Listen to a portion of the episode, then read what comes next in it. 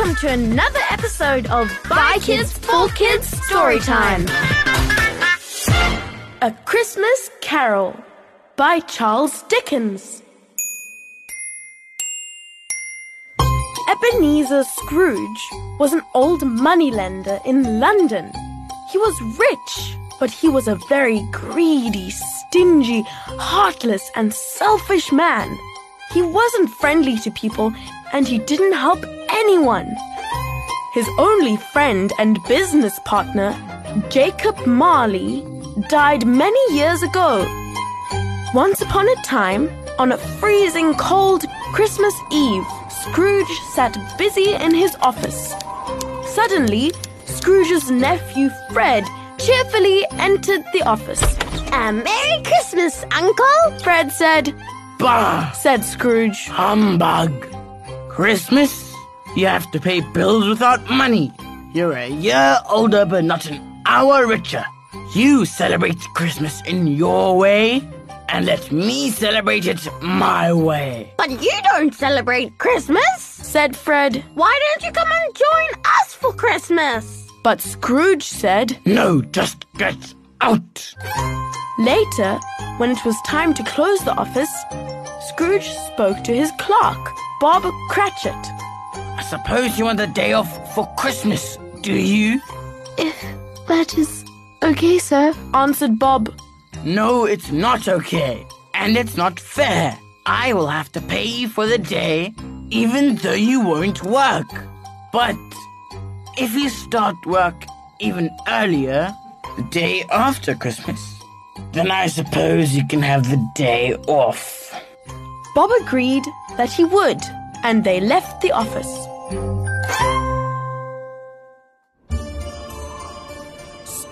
Lived all alone in a spooky old house. He was sitting alone in his cold living room. Suddenly, he heard a noise. It sounded like someone dragging a heavy chain. It came nearer and nearer.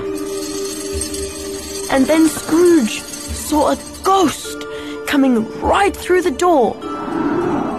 It was Marley's ghost, and he was chained to money boxes, keys, and all sorts of banking things, Who are you? said Scrooge. In life, I was your partner, Jacob Marley. What are you doing here? I must wander for eternity with these chains. Because I was so stingy, I only cared about making money, but not about the people around me. I have come to warn you, Ebenezer. You have a chance. Three spirits will come to you. The first will come tomorrow when the clock strikes one. Then Marley's ghost disappeared. Scrooge peered out of the frosty window, but there was no one there. He rushed straight to bed and fell asleep immediately. When he woke up, it was cold, dark, and quiet. He thought of the ghost. Bah! It must have been a dream. he muttered. Suddenly, the clock struck one. A small hand drew back the curtains. Terrified, Scrooge found himself face to face with a strange figure, like a child, but also with long white hair like an old man. Who and what are you? Scrooge asked, I am the ghost of Christmas past. Come with me. The ghost took Scrooge back in time to when Scrooge was a boy. There, Scrooge could see his younger self playing with other kids. They were cheerfully cavorting around a Christmas tree. Although they were poor, they had lots of fun. Then they went a bit further forward in time to when Scrooge had his first job. He saw the Merry Christmas Eve party he had with his boss, Mr. Fezziwig. There was food and music and dancing, and everybody was happy. Then they went even further in time to a slightly older Scrooge. He was sitting beside a young woman named Belle. She was Scrooge's girlfriend. She was crying. It's sad to see that your love of gold and riches is greater than your love for me. Goodbye, Ebenezer. Spirit, Roared Scrooge. enough! Take me home! Why do you torture me? One more. said the ghost. Now they were in a small but comfortable house. A happy family celebrating Christmas by a crackling fire, laughing and hugging each other. It was Belle, now married to another kind looking man with little children, Spirit, said Scrooge. take me back. I cannot bear it any longer. Scrooge found himself in his own bed again, exhausted. He sank into a deep sleep again, but not for long. The clock struck one again, and Scrooge woke up to see the second spirit, the ghost of Christmas present. It had curly brown hair and sparkling eyes. It took Scrooge's hand and brought him to Bob Cratchit's poor little house. In the kitchen, Mrs. Cratchit was preparing Christmas dinner. Her children were playing and laughing. Bob came in the kitchen with his son, Tiny Tim, sitting on his shoulders. Tim had a little crutch and had an iron frame around his legs. Tiny Tim was desperately and dangerously ill. When Christmas dinner was ready, everyone sat down at the table. With the little they had, Mrs. Cratchit had prepared a wonderful Christmas meal, A Merry Christmas to us all, my dears. said Bob Cratchit, Merry Christmas, dear family. said Tiny Tim. He sat very close to his daddy upon his little chair. Bob held his little hand tightly as if he was scared of losing him. Scrooge felt pity for the little boy. Spirit, He said, tell me if Tiny Tim will survive. I see an empty chair replied the ghost. and a crutch without an owner. Without help, the child will die. Then the spirit took Scrooge to visit many homes in many places. They saw sick people who were happy, poor people who felt rich that day, all because of the Christmas spirit. The bell struck twelve. The ghost of Christmas present disappeared. Scrooge saw the third ghost coming towards him. Are you the ghost of Christmas future? asked Scrooge in terror.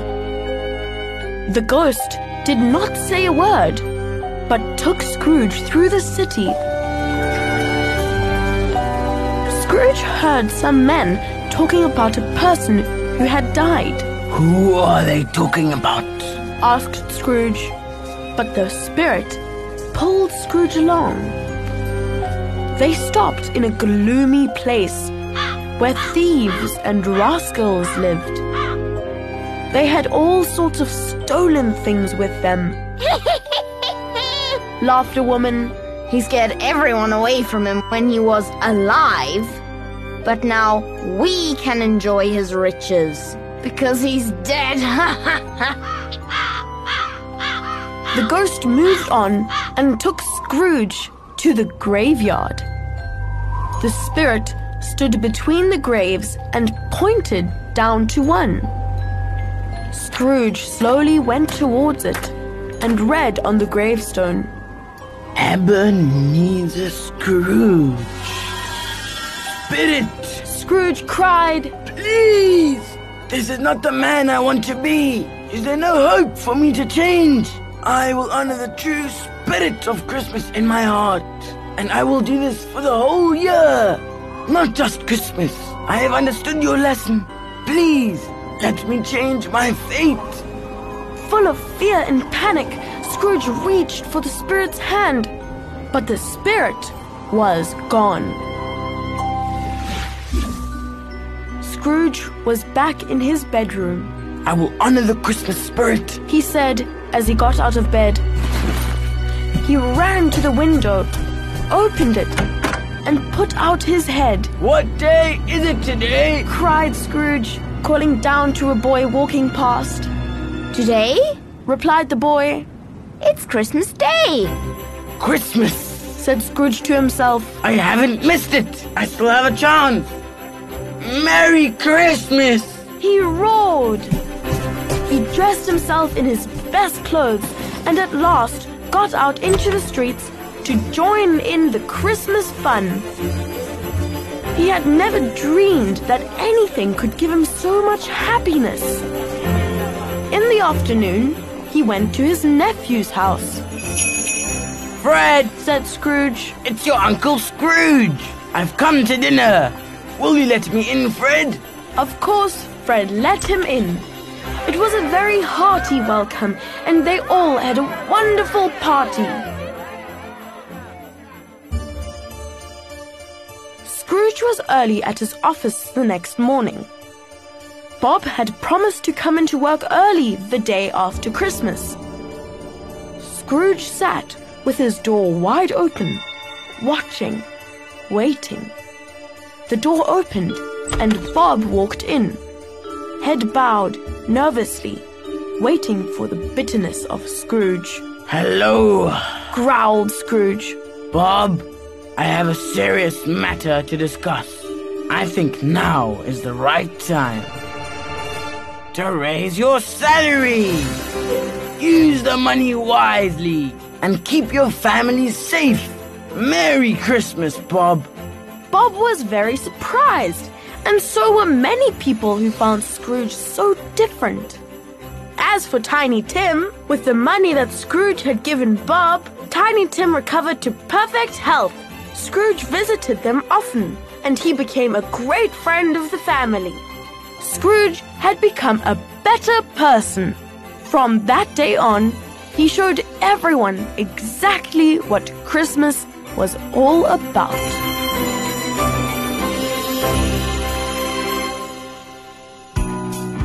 To all of you listeners, whatever you believe, we can all learn something from the spirit of Christmas. Just be kind to each other. It's as simple as that.